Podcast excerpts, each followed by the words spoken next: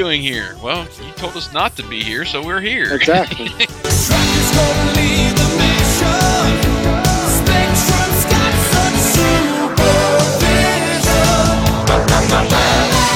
he does these, of course, confused at what Bruce says here, and he says, "I don't see any wolves. I must be watching a different channel." yeah. He's got those kind of one-liners. Some vehicles, they're just invulnerable. Doesn't matter what you do with them, the vehicle doesn't get damaged. But a lot of times in Mask, we're really starting to appreciate and see they actually smash these vehicles up. Mask Cast. Select the mask agents best suited for this mission. Jason G, DJ, movie writer, 80s guru, vehicle code name Frontier.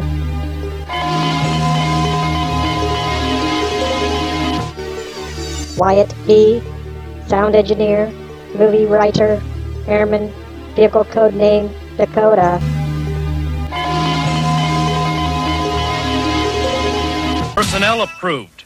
Assemble Mobile Armored Strike Command.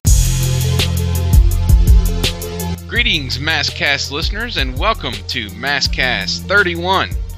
We thank you for tuning in via iTunes and Stitcher Radio and Buzzsprout. We also thank you for visiting our Mask Movie blog and voting in our poll and leaving your comments for tonight's podcast episode. Tonight we'll be reviewing Vanishing Point, which is episode 23 of the Mask animated series. It was originally broadcast on October 30th, 1985. In this episode, Venom hijacks planes by setting up a fake airport, jamming radar, and confusing pilots to get them to land there. So, this will be a fun episode. I am your host, Jason, and as always, I'm joined by my Maskcast co host, my partner in crime, the roadie to my wheels. From now on, like your parents were, you are the secret force of pole position. Wyatt, how are you? That's a very good analogy. The old uh, pole position cartoon that it was like gone and then gone. Yeah, Sorry. it- It was there and then gone. quick exit. Very quick. Yes, quick. very quick. 13 episodes. I liked it, but you know, uh, many people probably gathered to know that I, I really appreciate the gadgetry of stuff. So it was kind of cool to watch that show because you got a, a pseudo Knight Rider type uh, two talking cars. One is Yes. like a futuristic bubble, glass bubble type car, race car, and the other one's an old '65 Mustang. So I really appreciated that. That uh, Yeah, it was it was a pretty good. I mean, it had really nothing to do with the, the arcade game. no, not at all. It was uh, it was a mix of I don't know, uh, Speed Racer and Scooby Doo, and it was a uh, child of many different series. That is right. it was, but it was Uh, still fun. Yeah, it was fun. It was fun. I, I, the vehicles were the were the um, stars of that show, definitely. In fact, it's that inspiration. Uh, little uh, spoiler is uh, the trailers that are on it. That's where I got the inspiration uh, when we were talking about in the script, where we would get the, the trailer for Rhino, and that was actually from this because that's how they toted those cars around. Was in those two trailers. I think one was an actual command center. The back trailer is like the old uh, UPS uh, tandem trailers that they you see a lot of. Yes. Um, the back trailer was actually the, the car hauler, like Knight Rider. yeah. So Yeah. that's where I got that inspiration from when we were when we were making our our mask script. Yeah, and fast forward um, 20 years, and uh, my boys were uh, very much into the Hot Wheels Battle Force 5 show. And they had this uh, like mobile command center that they would uh, the vehicles could drive up inside, and, and basically that was their their home base. Right. So I, I thought of it. It reminded me a lot of you know kind of the classic '80s cartoons and shows, and it was a pretty good show. If you guys ever, if our listeners ever would ever want to check it out, Right. um, has you know the the vehicles are definitely the stars of that show and and their capabilities and such. So very cool show. Yes. Well, back to the show at hand. Um, let's uh, let's talk a little bit about what's happening in the mask community. We had hoped to have Bill with MattTracker.com on uh, before we recorded this episode, but circumstances didn't allow that. And uh, but he is still going to have the charity auction that we've been hyping for for quite a while, and we hope that uh, we'll have Bill on soon to uh, talk more about that because there is some great items. Um, I've seen the uh, I've seen the auction manifest, and there's some really cool mask things, one of a kind, unique items that you're just not going to find on eBay.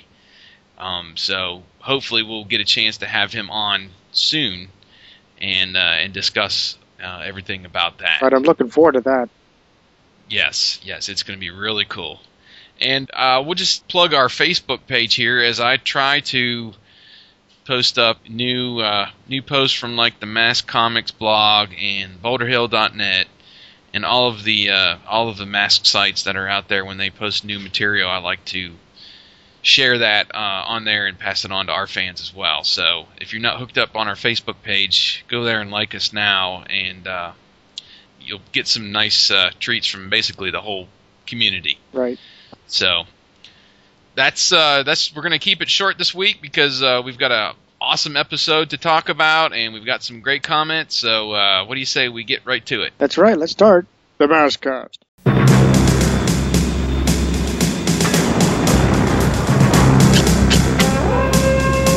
We immediately fade up with the military, kind of like a Knight Rider theme music bed.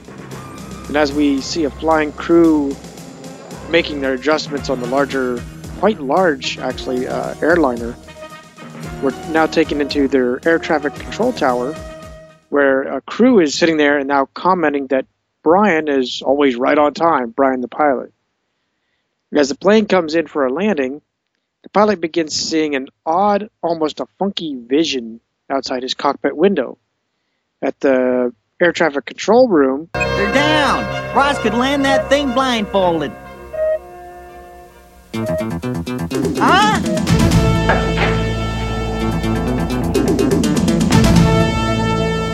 the chief, Mr. McKenna, he ends up walking out to anxiously see this plane arrive, and there's nothing.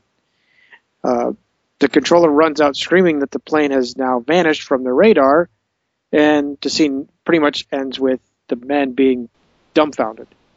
Yeah, it was. A, I like the opening scene. I love that military theme that they have seemed to be using a lot more of lately, and uh, yeah, that it was almost like a futuristic kind of jumbo jet when they finally showed it, like one of those big. Uh, I guess they call them Airbuses now or something. Yeah, that uh, Um, seven fifty-seven or seven seven seven. I don't know what it is now. Yeah, it's yeah, it's up in there like seven eighty seven or so. I don't know, but uh, it was very cool to see that.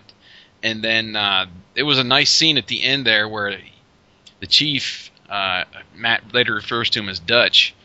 You see the uh, wind kind of blowing his hair as he's just kind of standing on the airport. and There's nothing there. Right. That was very cool. And then the uh, I think using that uh, last name or the name McKenna uh, in this episode was kind of a nod to Graeme McKenna, who was one of the voice actors. Ah, So that's uh, that's why I I heard that name and I immediately thought of uh, his last name. So I think that's why they used it during Probably. this episode. Anyway, so we cut then to the Trakker Mansion. The uh, chief Dutch, he is uh, on a video conference call with Matt. Since you're the principal investor in Project Hermes, you should be aware of some strange goings on. What's wrong, Dutch? Not more reports of gremlins in the cockpits, I hope. And Dutch tells Matt that the cargo plane that was to carry the Hermes jet has disappeared. And Matt kind of is dumbfounded there for a minute and thinks he's kind of joking, really. And uh, he assures him, no, it's disappeared. And the next day, it was scheduled to be unveiled to the Army to basically sell them on this uh, this jet.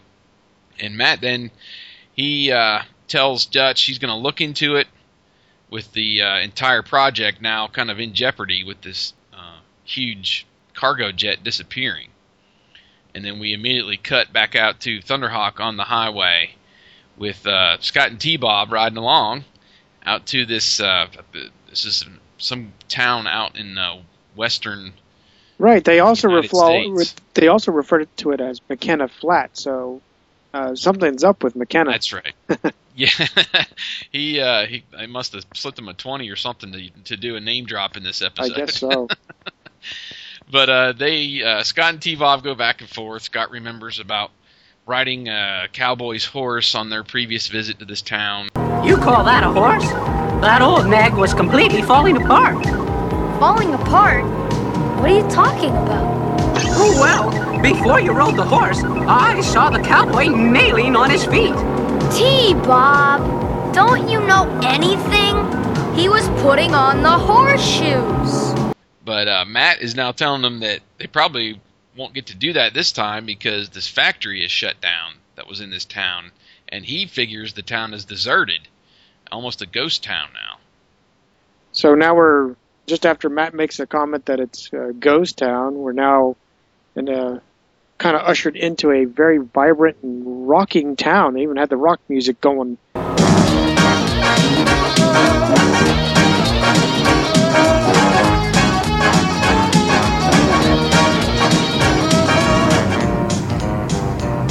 Well, it's not much of a ghost town, is it? Uh-uh. It's busier than ever. Wonder how come? We even see, to me, I saw Manta parked off the side Yeah. of town. Yeah, I did too. So you, th- you would have, they thought they would have gotten tipped off by that, but they missed that one.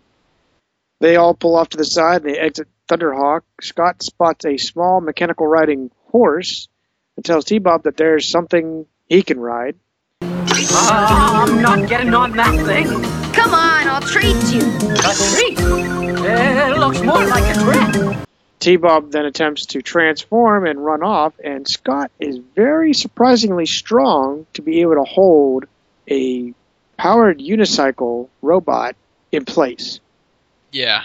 Well, he was kind of half transformed. He had the wheel down, but I don't think it was on the ground. You know, he was no? like, I- it- yeah, I think he was in the middle of trying to transform, and he like grabbed him and held him back. But um, he ended up somehow guiding him towards that mechanical horse. But when they arrive, a little girl asks if she can ride ride him, and it's she's actually speaking of T Bob here.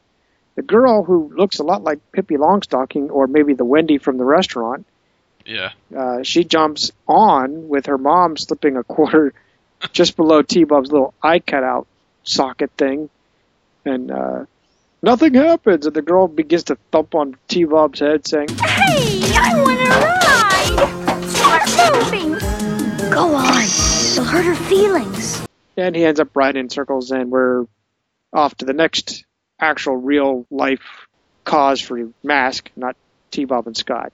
Yeah, before we get to that, I just wanted to note quickly that there was a very cool shot um, as they were coasting into town, uh, like a reflection on Thunderhawk's windshield. Yes, I like that. that was uh, that was very cool. Yes. There was there was some cool uh, animation throughout this episode, but I wanted to point that out as well. Yes, I, I didn't jot that down, but I remember that. That that's a good point. So now inside a general store, Matt has a conversation with the clerk or maybe the owner. Looks like business is booming in McKenna. Sure is. Ever since Cal Gyps Gypsum started building their plant out yonder.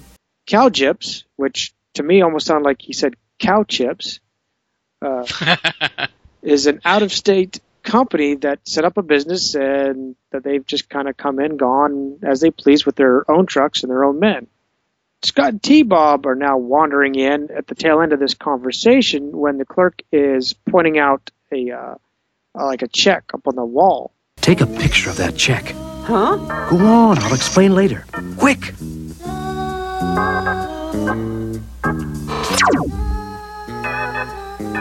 T Bob, what was all that? Take this out to the car, okay? But why was T Bob. I, I, I like this little segment here because it was Yeah. interesting to see Matt is just kind of questioning what's going on, and he kind of he, he slips back just momentarily Hey, T Bob, snap the picture. Click. Okay, Okay. here you go. He does some good CSI work in this, uh, this Right, scene. they did. He's all he's all he's one to always question everything. So He is.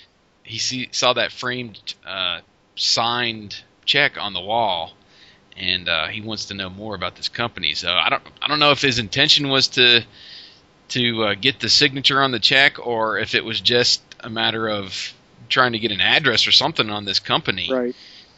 But it was some good detective work on Matt's part. I agree. Um, so they step back out into Thunderhawk. Matt he inserts the the picture that T Bob took of this check into the computer. Give me background data on Calgyps Gypsum. No such company exists in the data bank. Scan this check for signature analysis. The handwriting is altered. One moment while I normalize the letters. Handwriting confirmation completed. It belongs to Miles Mayhem. Oh, wow! Venom! Yeah! This is gonna be exciting. Of course, The Matt man. has to spoil his fun. yeah, Matt has to. Uh, he he chimes in and tells Scott that he and T Bob have to stay in town, and he immediately calls for a satellite link back to the mask headquarters. And we finally get the agent call up. This was a little bit deeper into the episode. I think it was about the six and a half minute mark before we're, uh, we do the call up. So there was a good deal of uh, backstory uh, put into this episode. Right. Which I liked. I appreciated that. Yes, I did too. I did too.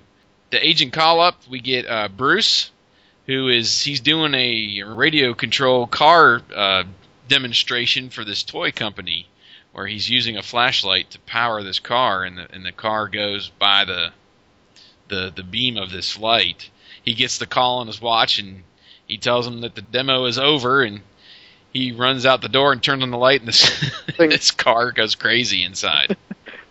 that was pretty comical, actually. I like that one. Then we have Dusty and Gator, and we see old Dusty putting uh, what looks like the mix into the mixer or something. He actually, then when he gets the call, he bumps the pizza mixer and it ends up shooting Yeah. the dough all I over think the it was place. like a, I think it was like a pasta machine or something. probably.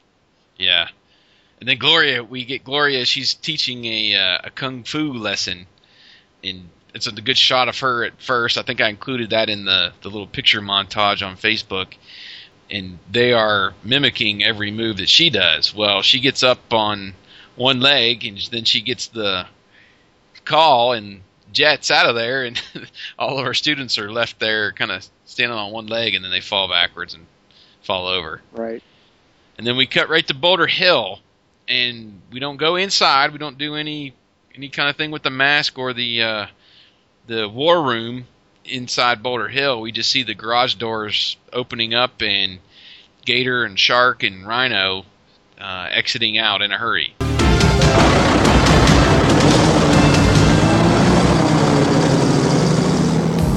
then we're back to the little town of McKenna, and they're all parked kind of in an alleyway there, and we see the team all huddling around Rhino's monitor in the back of Rhino there, and they're watching the new jet. Look at that baby go! I've never seen a Mach 5 handle like that. It's a major breakthrough, all right. A portable jet that can be taken apart and reassembled anywhere. No wonder Venom wants to get its hands on it. Pretty impressive that they went and you know really went high tech on this. But it was funny if you looked at the jet when it was, uh, I guess, collapsed or broken down. It looked, it reminded me of uh, the original Transformers, the uh, pterodactyl. Was it his name Scratch? Uh, it was um, Swoop. Swoop. It reminded Yeah. me a lot of him when he did when they did that. Uh, The transformation. yeah. So- I can see it now that you that you mention it. Yeah, it, it is very similar. Right. But, you know, I wasn't sure if it was a YouTube blunder or whomever recorded it, but I caught a video. The video se- seemed to be kind of garbled or it jumped just a split second at the very end of this verbiage about the jet. Did you catch that? No, no, I didn't have anything in my notes about that. Must be must be my internet. But uh, in any event, they're discussing where where to find Venom, And uh, Bruce provides a very obvious and very overstated uh, proverb. The haystack is a large place to search for the needle. No Yeah. kidding. Um, Not really necessary there. No. So the, as the team coincidentally peers around the corner, uh, on hearing a truck coming around the corner, uh, they end up seeing it, it, it drives past them all, and it was another great animation scene because you see the glass, you don't see anybody. Then as they, the truck appears and passes by, it reveals that Rax and Dagger are driving past in this kind of futuristic purple tractor trailer. It was hard to uh, miss them. Yeah, really hard. in that in that futuristic semi. That's going to turn some heads. I think so. So in surprise, Scott yells, Look! Speak of the devils. Let's nail them. and then they all like scramble chasing after them. Yeah, it was a little coincidental there for me. Um, I really liked the the concept of the the jet and being portable and and all that, but uh, I don't know. There, it, Just as they're walking out of Rhino, and here they come. yeah. Just happened to be coming through time at the same moment. At least it wasn't the whole episode like they just happened to be in the same town together like they've done before. It was just a matter of them noticing them, you know, going through town. So it wasn't wasn't too bad on the negative side for me. So with uh, with Scott and T Bob left behind, Scott tells uh, T Bob, Come on, let's go! No way. Your father said to stay out of it. Not exactly. Dad just said to stay in town. And that's where all the action's gonna be. He's still not gonna like it. He won't mind, especially when we end up saving the day. I love how he, his power of persuasion. yes. So he uh, he tells T Bob to go to motor scooter mode, and I, I just had one little tick here, and I'm not sure why he did it. Maybe I missed something, but when he when T Bob transformed, He slapped T-Bob's head. yeah, he's like hugging the. front. he's almost like putting his arms around the front where T Bob would be looking around. You know, he's like hugging instead of holding on to the T Bob's arms or his little handlebars. You know, he hugs hugs him. So Oh, I don't no. know. It's just weird. But anyway, so they take off and we cut over to this factory, and we see the semi pull up and stop. And mask, they're uh, they're behind in their cars, and they kind of sneak up behind these crates and uh, I like the doors on this semi were just like Thunderhawk, how the way they opened. Yeah. So it was this, you know, kind of futuristic semi out of uh, the Highwayman or something, you know. Exactly. um, Dagger, he goes gets his forklifts and starts unloading these crates from the back of the semi, and Mask begins to guess it maybe what's inside or what they're going to use these crates for. Looks like packing crates for some kind of machinery. Or airplane parts. Scott and T Bob, they're not far behind Mask now, and they're sitting in another forklift, kind of uh, back behind Mask. Scott wants a closer look, of course, and he leaves uh, the scaredy cat T Bob behind. Mhm. And uh, T Bob, after he leaves, he's uh, he gets down. He doesn't want to be by himself, and he accidentally hits this lever on the forklift, and the forklift takes off, and he uh, crashes into the side of this building. T-Bob! Whoa! Oh! Yay! T-Bob, are you alright? Matt looks over and Scott, T-Bob, what are you doing here? Well, you told us not to be here, so we're here. Exactly. so out of the commotion, the uh, the, the crash, uh, the, the forklift crashing into this building alerts Venom that there's something going on. They look back and they see Mask, and Dagger yells over to Rax, Keep him busy while I get the truck out of here. and we see Piranha actually exiting from the semi. It was inside, which is pretty cool. Right, and I liked how it was ejected. You know, it was a side, like actually on the side of the the truck there, and it jumps Yeah. out, ejects, and then finally takes off after them. I thought it was pretty impressive trailer there, actually truck. Yeah, and I I kind of thought of this semi as kind of a maybe a forerunner to the Outlaw tanker. Could be, could be. So, as uh, Rax just like once he ejects, he begins to just immediately blast at Mask, Bruce ends up using Lifter and tosses both Rax and Piranha into a vat of glue, which was pretty uh, comical there. He ends up Yeah. somehow ejecting out of the vat and then just gets right back on and starts blasting away while Dagger takes the truck and drives off. One of these blasts, however, from Piranha hits an electrical breaker box, sends a charge up, and it somehow triggers the overhead radial arm saw. Here's my tick on this because I've yet to ever see an overhead saw blade. Yeah, I, I wasn't kind of. I mean, this sure is it wasn't the purpose of that. it wasn't like in a sawmill that I've seen where it's within arm's reach. This thing was at the top of a hangar door.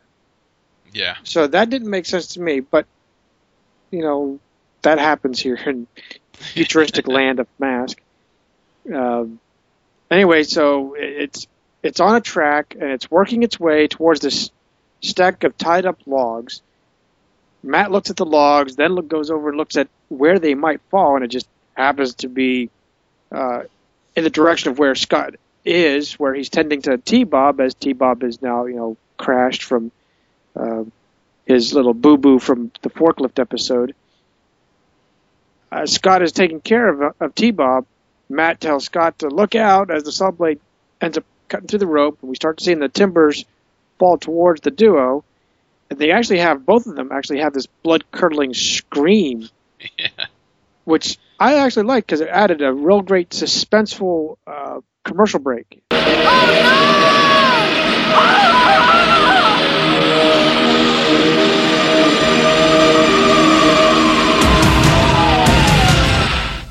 you know, immediately I thought as we're going into the break and we fade out to black as the timbers are falling towards Scott and T, but I'm thinking, all right, it's lifter time. That's what I thought. It just seemed just seemed like uh, we were going to get lifter again, but uh, it's actually Matt that comes up and he uses Spectrum to shoot uh, like a laser out and chop these timbers in half. It was very reminiscent of I think it's the uh, Highway of Terror episode where they're in this building and think Mayhem shoots a uh, missile at the side of this skyscraper going up and all these beams start coming down and falling towards Dusty and Hondo uses blaster to vaporize these beams, metal beams. So anyway, it was very reminiscent of that and Matt kind of chops through these timbers and Spectrum on. Run over to Scott and T Bob, make sure they're okay. And Scott, he's I was surprised at his reaction. It's like, You all right? Sure, that was really neat that you saved us just in time. Another second and those logs would have crushed us. And I would have spent the rest of my life as a sardine can. Matt, um, he basically runs over. I don't think he says anything to Scott, No, I don't think so. other than he's, you know, this is uh, we've got a job to finish now, and they immediately take off after they run over to Scott and T Bob and take off after Venom. So there wasn't any. He didn't do any scolding to. I told Scott, you to stay you back. and All that. Yeah. So I mean, this could be more towards the you know our little theory of Scott coming on as part of the team more and more. Right. But uh, they uh, they roll out. They're back in their mask vehicles, and Matt uses Spectrum to track Venom's tire trails. Still picking up Venom's infrared from the road. We're on their track. Is what I Well, Took he, away he he actually said the infrared right. trail from them, which I don't know how. I, again, this is I guess too freak. I know. I, I did the same thing. how you can ca- catch the infrared off the Venom tires, um, but you know maybe it's spitting ooze out for all I know. Yeah, yeah, they didn't do a good job of explaining how he's using infrared to track or what he's actually tracking because tire treads I don't think would leave anything that would be traceable by infrared. But again, we are uh, having the benefit of going through this cartoon as adults. Right. Um, Dusty asks uh, Matt, which is a good question, why can't they just call off this jet demo for the army? And Matt says it's too late, and the army is already set up for this uh, demo. And just as he's talking to Dusty, the Hermes jet flies overhead. It's the Hermes jet. I'm going up. Thunderhawk, jet mode. He uses like a voice command here. But yeah, I, I noted this. I, didn't understand. He sits there and, and he actually gives it like an order, you know, Thunderhawk, Yeah. jet mode. But then he actually pushes a button. Yeah, and I don't know. That's what kind of remi- reminded me of the uh, pole position cartoon. Is they're they're kind of he's like talking to his car and telling it what to do. You know. Right, but it also reminded me of Knight Rider because there was a lot of times that Michael would tell KITT to turbo boost or do something, but he would still end up pushing the button. KITT didn't push the button. True. True. True. The good thing about this conversion too, even though he used this weird voice command, there was a nice slow sequence of the doors kind of Yeah. going up and the lasers coming out and um, him taking off and uh, flying in the sky. So that was a That was a great animation right there. I like that. yeah, that was a real good part.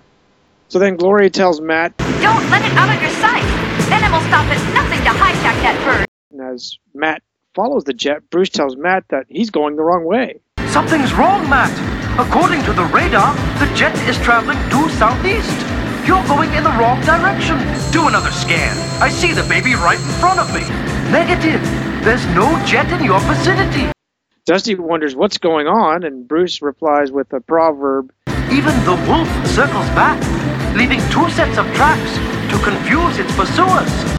I love Dusty again. I think he's one of my favorite characters.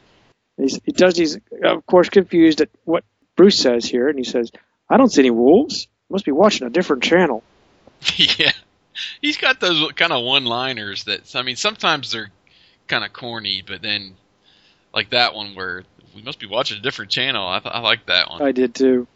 So Matt figures it out that Venom is sending out a false radar signal to confuse the control tower. Uh, Gloria and Bruce all agree that this is how the tower saw their cargo plane on the radar, but it obviously was not physically there at the airfield. Yeah, and there was a really cool kind of split screen when Gloria chimes in, and then when Bruce chimes in about the the radar signal.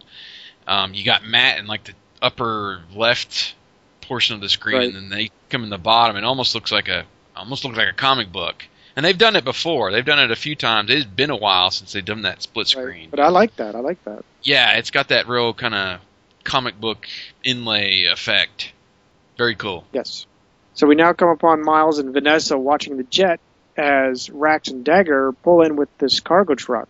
It's about time. The jet's almost here. Get those crates ready. Activate the field. Now! and we end up seeing what appears to be an earthquake at first, but then it, we see start seeing large uh, panels flip around in the desert that ends up revealing a complete transformer airfield, Yeah, Com- basically. complete with projectors that produce holograms that replicate the entire airfield, the hangars, the control tower, and so forth. And then uh, Miles just kind of sits back and admires his little work, deceiving everybody about this gypsum factory. Yeah, I like that little couple lines that he had there, kind of bragging on himself. Yeah, I did too. McKenna Airfield is pretty as a picture. Stupid fools. They thought we were building a gypsum plant. So we're back at the real airport now, and Dutch tells the army personnel that the jet will be arriving shortly.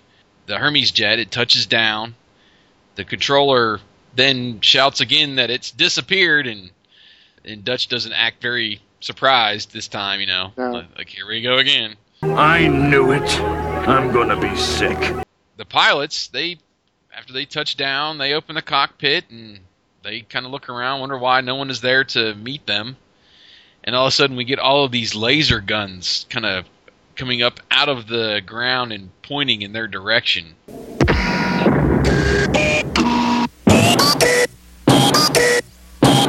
What?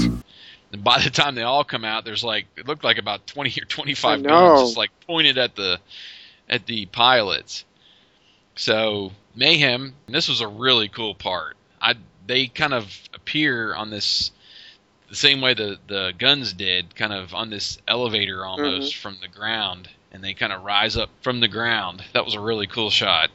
They're wearing their masks. Who are you? Well, it appears that one billion dollars has been airmailed right into my hand. We cut back over to Thunderhawk and Matt trying to find the jet and where it went, and then he sees the airport, and then we cut immediately cut right back to the airport, the Venom's airport, and uh, the pilots are now they're in this containment cell inside, and we see the uh, we see the Venom minions. Uh, there's a few there that are helping them work, and and uh, Dagger and Rax are there, and they're working on transforming this jet and, and getting it into this truck.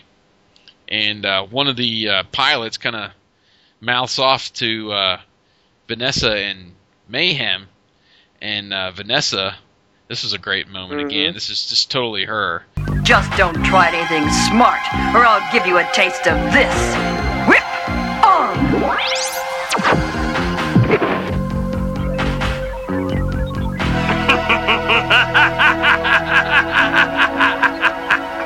Of course, they actually And, have uh, that devilish, you know, chuckle that Yeah, yeah. And Mayhem has a great laugh here. Yeah. That kind of evil, you know, laugh. And Mayhem then tells her to quickly de- deactivate the field before someone else sees it. Well, the buildings start to disappear, and the airstrip converts back to the desert. And Matt, he sees the whole thing overhead. How about that? A vanishing airport. Should have known. When Venom moves in, real estate goes down. Team, log onto my coordinates. Get here as fast as you can. right about that time, uh, inside the Venom headquarters, an intruder alert goes off, and I like this part right here too, where Mayhem he decides he's going to handle this personally. Yeah. An intruder! Ah! Mask! I'll handle this. This is uh, this is almost like uh, Darth Vader going after you know Luke, trying to stop the blow up the Death Star. You know, Right. I, I'm going to handle this myself. right. We see a bunch of guns. All those guns just start popping up, and they're they're just shooting like crazy all over Thunderhawk. And Matt is really cleverly, you know, doing some acrobatics with uh, Thunderhawk. I was really impressed, especially with the Yeah. animation. Not even really the fact that you know we have a very impressive pilot, as much as the complexity of this animation was just was just great. Yeah, doing all the barrel rolls and stuff while the the GI Joe laser fire is going off everywhere. You know, it's just covering the screen. Right. So Miles ends up popping up in Switchblade and ends up blasting what looks like Thunderhawk's tire. And Matt kind of acknowledges the welcoming committee. And just then we end up seeing the rest of Mask arriving and blasting. They're all shooting at uh, Switchblade right now. Miles lets the rest of Venom know and instructs them. Keep them away from the hangar until the jet is on that cargo plane. the rest of Venom end up jumping out of the ground and begin blasting away. I was really impressed at how they jumped out. I mean, we later see that it's a ramp, but at first I'm sitting there thinking, okay, they all just get like slingshotted out of this hole? Yeah, that was they just kind of popped on scene and con- immediately converted over, and uh, I, I don't know. It seemed like they were in this area, you know, like out when you're out in Las Vegas where there's just miles and miles of desert, and that's where they do all those speed testings, you know, out there. Right. Where uh, those you know super fast cars they try to break the speed of sound and all that stuff, and that just seemed. I had that whole feeling when we're watching this battle as Venom is going full force in one direction and Mask is coming full force in the other direction, and they're just firing everything they have at each other. It seemed like. You won't wiggle your way out of this one. So we see uh, Piranha firing uh, multiple torpedoes at Shark, and uh, finally, this the third he kind of locks in on uh, Shark, and just as he's going to launch the torpedo, Thunderhawk just swoops in, and there's no sound. I, I really like this. There's no sound from the Thunderhawk bomb that kind of drops and just kind of floats down and it blows up right behind Piranha. And uh, here we go with Rax off the bike again. Explodes right behind him, and Rax gets like ejected forward and lands wrapped around this cactus. The bike hits below the cactus, and then he just kind of falls right on top of the bike. Right, and I was impressed that he didn't like scream in bloody pain because of him slamming. You know, he was actually bear hugging this cactus. Yeah, I, I was surprised too. They didn't throw in some uh, some screaming or something while he's. But something else was um. Uh, of noteworthy here. Just, just uh, now we start seeing a great overhead shot of Matt and Thunderhawk, but it's looking completely like a 90 degree vertically down through the the T top of, of Thunderhawk, looking down at Shark on the ground as Matt is now telling Gloria to check out that hangar. You See her rushing off and of course dodging all these laser blasts in the way. So that was an impressive scene there. Just that little shot, the overhead shot there. I liked that. Yeah, I like that as well. And uh, it was it's pretty impressive what Gloria is able to pull off through this too. She's basically driving head on through all this laser fire. Oh yeah. and she finds this uh, ramp, which I'm assuming is the one that the Venom vehicles came out of. She goes down into, and uh, she s- smashes through these doors with these Venom. The minions are. She was really crashing guard, that car around. and she just she just bursts straight through those doors and does that power slide right to a halt, and kind of exits the vehicle.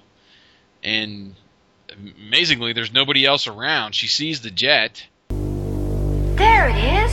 Hey! Help us! The crew. cut right back to Jackhammer uh, hunting down Rhino, and uh, this was a this was a great scene. I love it when vehicles get smashed. I don't know what it is, but uh, It adds to the realism because it's it's even for a cartoon, and we've seen before how some vehicles they're just invulnerable. It doesn't matter what you do with them, the vehicle doesn't get damaged. But a lot of times in Mask, we're really starting to appreciate and see they actually smash these vehicles up. yeah, Of course, in the next yeah. episode, they're perfectly fine, just like you know, just like the General Lee. It jumps, it wrecks. You see the crushed metal, but in the next scene, perfectly good, just freshly Yeah. waxed. yeah, yeah. Well, you know, same with Knight Rider. Exactly. But um, it, yeah, it would have been cool if we'd have seen some damage from uh, Gloria smashing through all those doors in the Venom hangar. But um, we get to uh, we get back to uh, Jackhammer on the tail of Rhino, and and Bruce says, Sometimes the indirect approach is best. and he fires the Rhino missile. He pulls one out of Venom's old uh, playbook. He fires the Rhino missile at the mountainside, and the impact dislodges this huge boulder, Mm-hmm.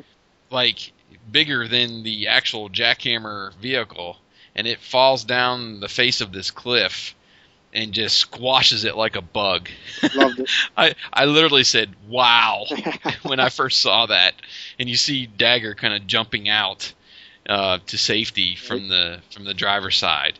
But that was a that was a fun scene there, Oh, yeah. just seeing just seeing Jackhammer squashed.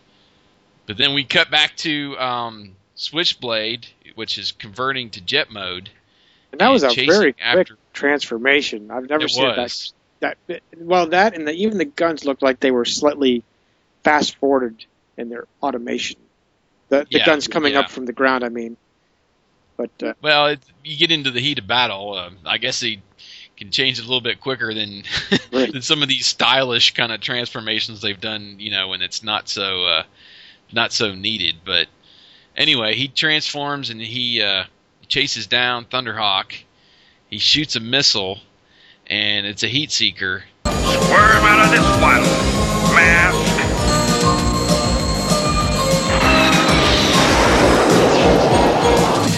And Matt, he does the old. Uh, he, he's done this once before, where he gets that missile on his tail, right? and he flies Thunderhawk kind of straight in towards this uh, sheer cliff, and he pulls it up right at the last minute and goes straight up this cliff as the missile impacts below. And this was some great animation here. This might be my favorite part of the whole episode because he comes up this cliff and it just like he was shot. It was like a, a the shuttle launching, you know, up from this mountain, and he does this maneuver where he doesn't kind of turn around to come to where he's facing straight. He comes straight up the cliff and does this uh, kind of backflip, and he's upside down, and he shoots Mayhem while he's upside down in the air. That was awesome right there. I like that. It was very cool. Uh, and he knocks uh, Switchblade out of control. So he ends up hitting Switchblade, and as it's tumbling kind of on the right side, uh, he hears Gloria telling that, I've located the cargo plane and the Hermes jet. The crew's also safe and sound. Well, that's just over the radio.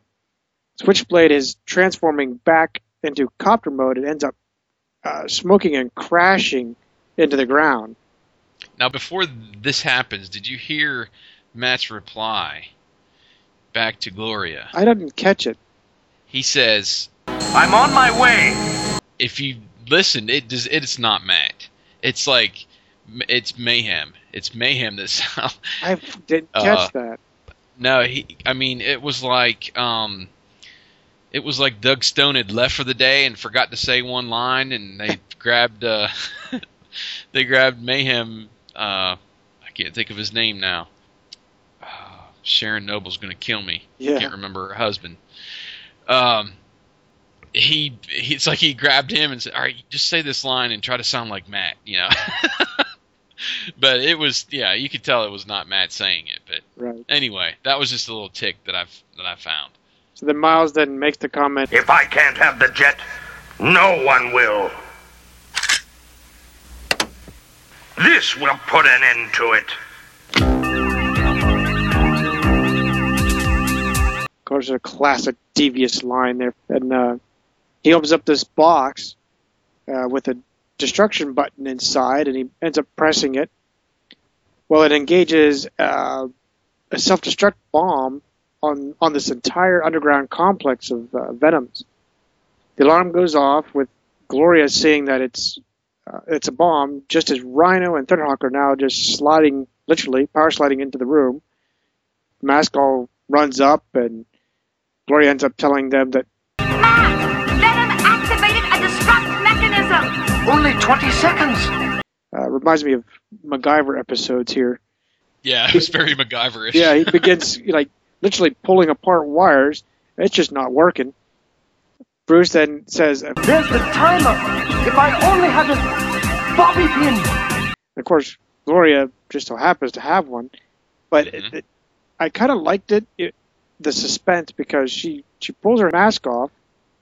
She's looking around, trying to feel for one. She's kind of digging through her mop top there. right.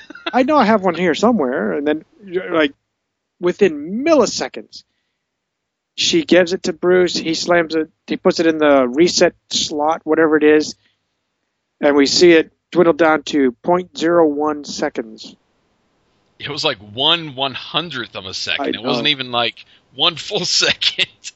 It was like yeah, one one hundredth of a second. This thing stops at. But what was comical, and I loved it, is Dusty, who's already wearing his mask. Not that it's a great protection, but he's wearing his mask. He actually covers his head. He puts his arms over his head and covers himself. yeah. I love that. So then Matt then uh, states, of course, that was a close one and that they owe Gloria one. Of course, she just replies with a wink saying, And you owe me a trip to the beauty shop. Oh, jeez. Yeah. And then we uh, we cut back to airport to wrap up the episode with the uh, army personnel, and T Bob is he's kind of screaming through these binoculars as he's trying to watch the Hermes jet do its maneuvers. Dusty kind of slaps Matt on the back and says, I figure those army bigwigs are right mighty impressed. No doubt about it. The Hermes jet is the fastest thing I've ever seen. and then Scott sees the little girl from before right. that was riding on T Bob, and she's over there in the crowd. Uh, yeah, I think he identifies her as one of the general's daughters. uh, daughters, and uh, he tells T Bob to uh, look through the binoculars, and he sees the girl, and Huh? Oh, no. I'm getting out of here.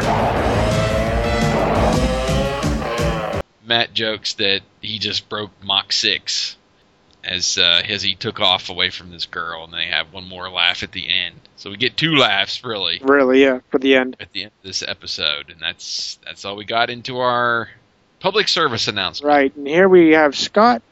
He's carrying uh, some firewood.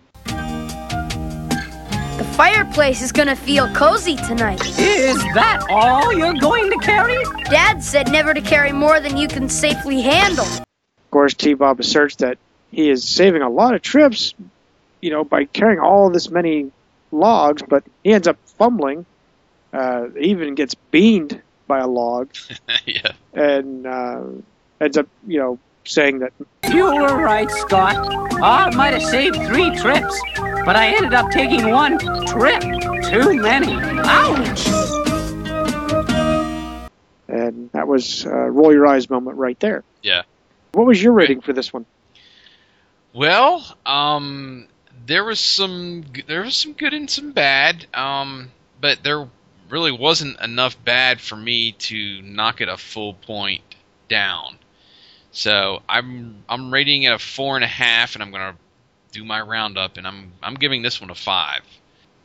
There was great animation throughout. There was many shots that looked like they were straight out of a comic book. Um, there's that one real close up of Mayhem that um, his, his face is kind of shadowed uh, when he's when they first go to their hideout that I really enjoyed as well.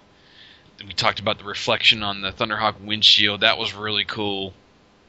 I liked the plot and the the jet concept. There was a lot of kind of conceptual stuff in this episode. The the futuristic semi and the the jumbo jet at the very beginning of the episode too. That was I thought was way ahead of its time and how big it was and everything.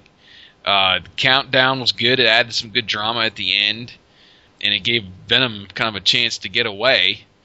And of course, I liked the mortality of all the the vehicles Right. and how they kind of crashed and burned in this episode.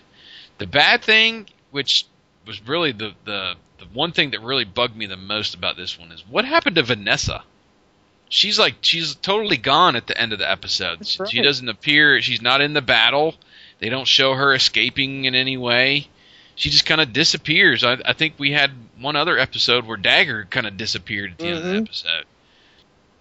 Right, and I was surprised. You know, I didn't even think about it until you mentioned it. That that she uh, should kind of just void of, of the Yeah. episode, except just that little part to flex her muscle with the whip. That was it. Yeah, it was it was a real wasted opportunity for me. I mean, they even showed Manta that that we both noticed that at the beginning of the episode. Right. They didn't really use it for anything though. Uh, maybe they just drew it in to to put a car there or something. I don't know, but anyway, um, then just a couple ticks. Um, they didn't explain how the infrared in, on Spectrum was able to to track the semi. We talked about that. The way the Scott held on to T Bob that one time, and then that little screw up with the voice on Matt. Um, that was really the only little ticks. But like I said, about the time I was ready to back it down a grade, something else would kick in in this episode to keep it keep it up towards that five. So that was very good. What did you think? I'm right along with you. Uh, I was, I couldn't knock it down a full point. Uh, so uh, I said it was a good solid 4.5. So I'm going to round it up myself to five. And um, I initially noticed a small quirk. T Bob's voice was actually a little bit altered right at the beginning. I, I don't know if uh, Doug was clearing his throat or what, I, but it sounded like he it was just like a higher higher pitch um, than normal. But eventually it normaled out and it was all fine. So it just I think it's actually uh, Graeme McKenna that does T Bob. is it? I think so. I don't was think Doug. Doug Doug does uh, Matt and Bruce. Uh, I think he I think he does uh, I think he does Dusty too. Yeah, I thought he did Dusty. But anyway, um, yeah, I think that's that's Graeme that does. Uh, I think he does T Bob and Brad. Mm. Anyway, I'm, and uh, now that I think of it, it's Brendan. Brendan McKane is uh, is Miles Mayhem. Ah, So okay. I remembered. It's all coming back to me now. Okay, just needed a few minutes. Right. So won't totally throw all the our our our voice actors under the bus for for getting their names. Right. So the other thing that got me was uh, again, it's a little technical thing, but uh, an overhead door radial arm saw just didn't make sense whatsoever. I know it added to the drama or suspense of you know them getting hurt, but it just that just did not make sense whatsoever.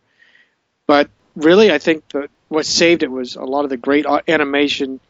It's like they finally uh, came back off their weekend or holiday or whatever it was, and went back to actually producing some quality animation, doing it more realistic as far as you know, uh, like initially when we see the truck coming through town, you can't see through the windshield, but until they pass by Mask, then we see, you know, inside and see Rax and Dagger.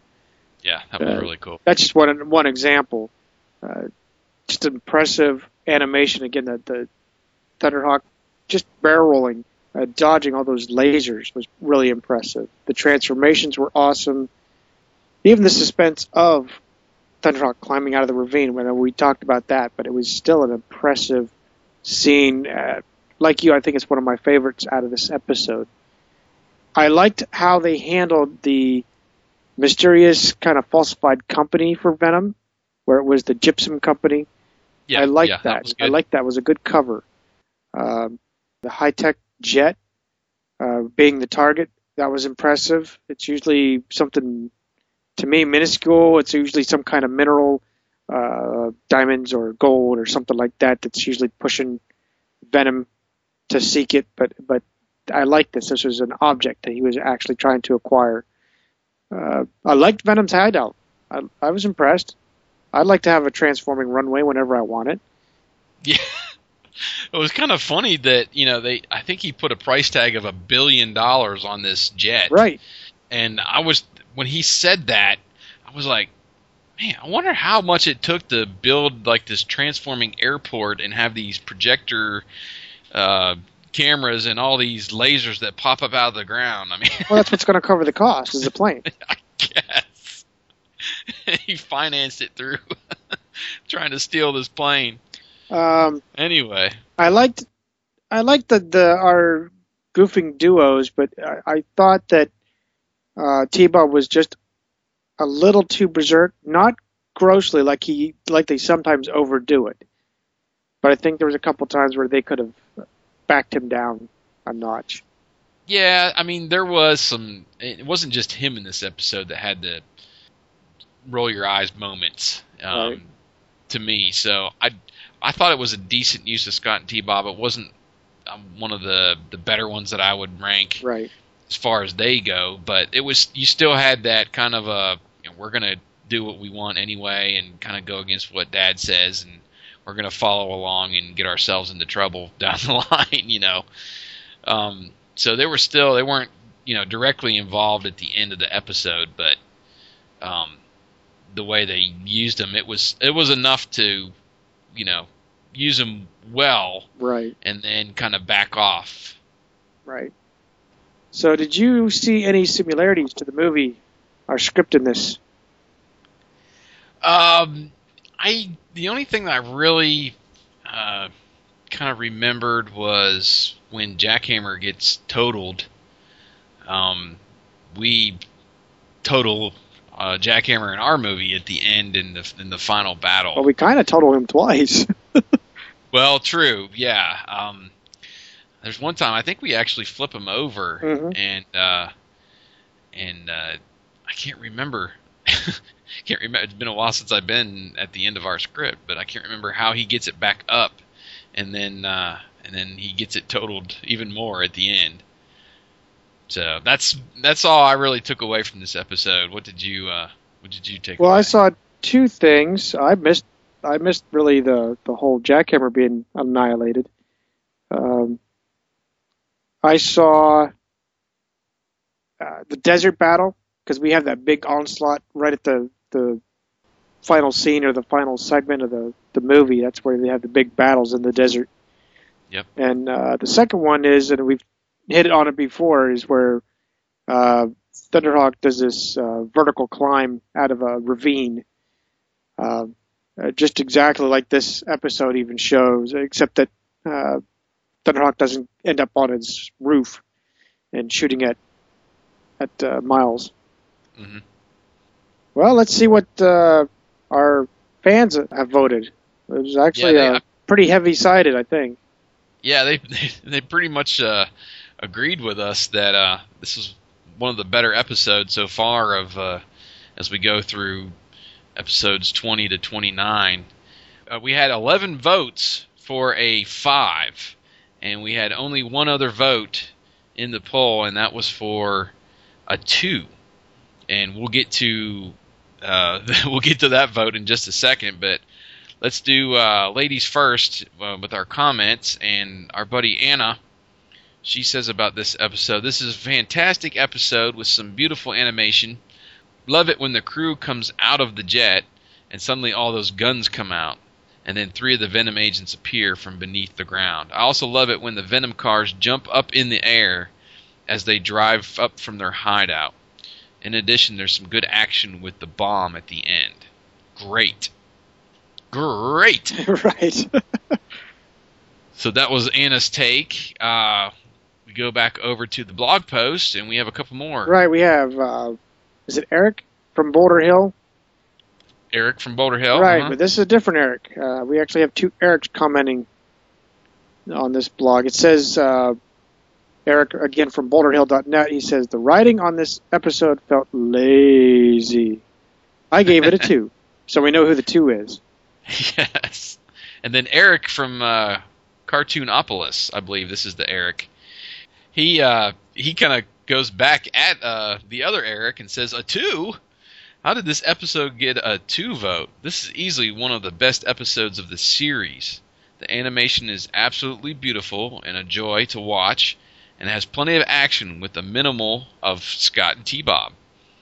Venom has a clearly identified goal and one that makes a good deal of sense since advanced military technology would go a long way in furthering their cause.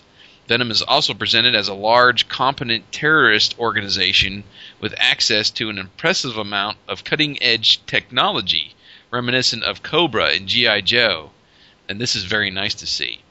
Unfortunately, this trend will not last as the series progresses, and also unfortunate is that this is the last time we see the Venom Troopers. Hmm. Oh, that stinks.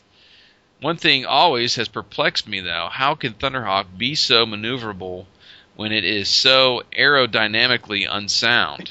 oh well. Still a five episode.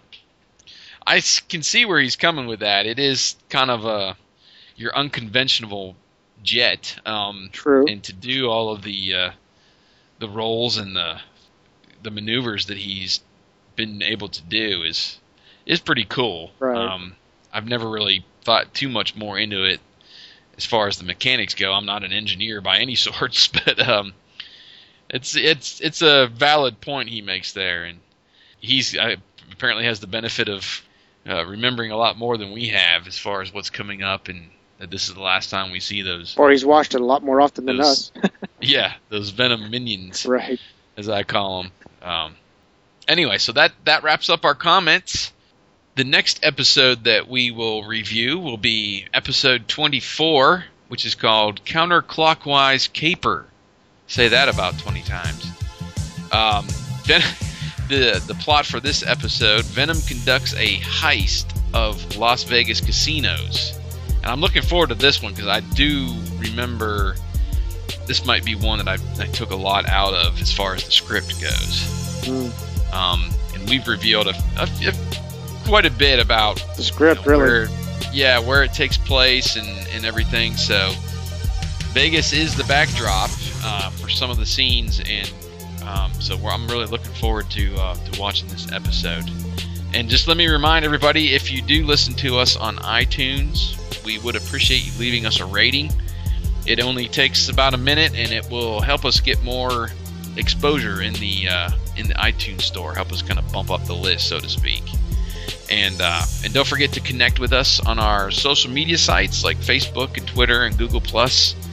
You can find us just about everywhere. So uh, we really appreciate everybody tuning in and and, uh, and joining us as we go on through these episodes. We're uh, we're coming up on a third of the way there. Right. And uh, Can we make it? I'm sure we can. Not at the pace that we like, but that's uh, you know we got we got full time jobs we got to take care of and families.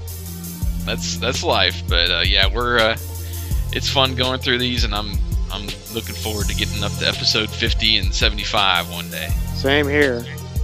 Well, it's been an awesome, awesome time uh, going through another episode of Mask and reliving our childhood dreams of uh, just sitting in front of the tube on Saturday morning.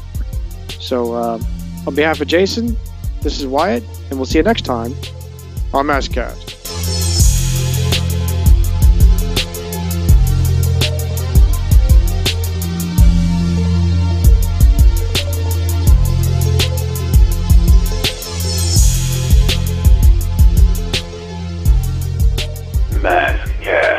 This will put an end to it.